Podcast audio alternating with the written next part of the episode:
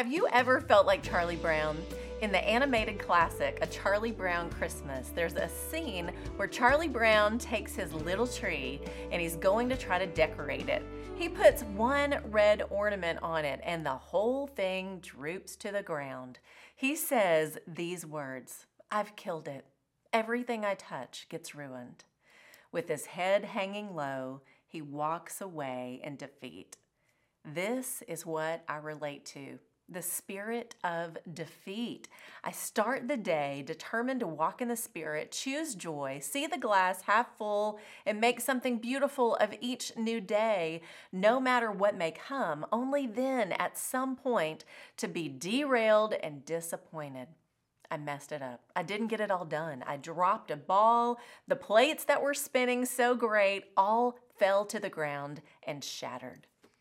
If you're feeling a little like Charlie Brown today, like everything around you is falling apart and your head is hanging low in defeat, I've got a gift you need to unwrap. It's the gift of grace. God offers it to us every single day, but sadly, it gets pushed aside and forgotten or not even opened at all. When we unwrap and receive the gift of grace, all the mess ups, defeats, and what seem to be ruined and shattered pieces of our life are met with undeserved favor and mercy. The result is something new. In Christ, old things are passed away and all things are made new. 2 Corinthians 5:17. This gift of grace begins with faith in Jesus. Ephesians 2, 8 and 9. For it is by grace you have been saved, through faith, and this is not from yourselves, it is the gift of God, not by works, so that no one can boast. You don't do one thing to save yourself. Salvation and forgiveness of sin comes through faith in Jesus, and that is only by His grace. This gift of grace is what brings rest to my weary and defeated soul because I know the best I can do when it comes to this life will always fall short. Romans 3:23.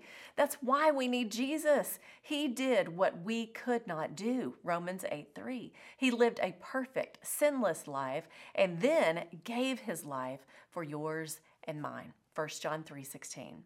God's grace is a gift that keeps on giving. His mercy and faithfulness to us is new every morning. Lamentations 2 22 and 23. I can trust that whatever this day holds, God is with me.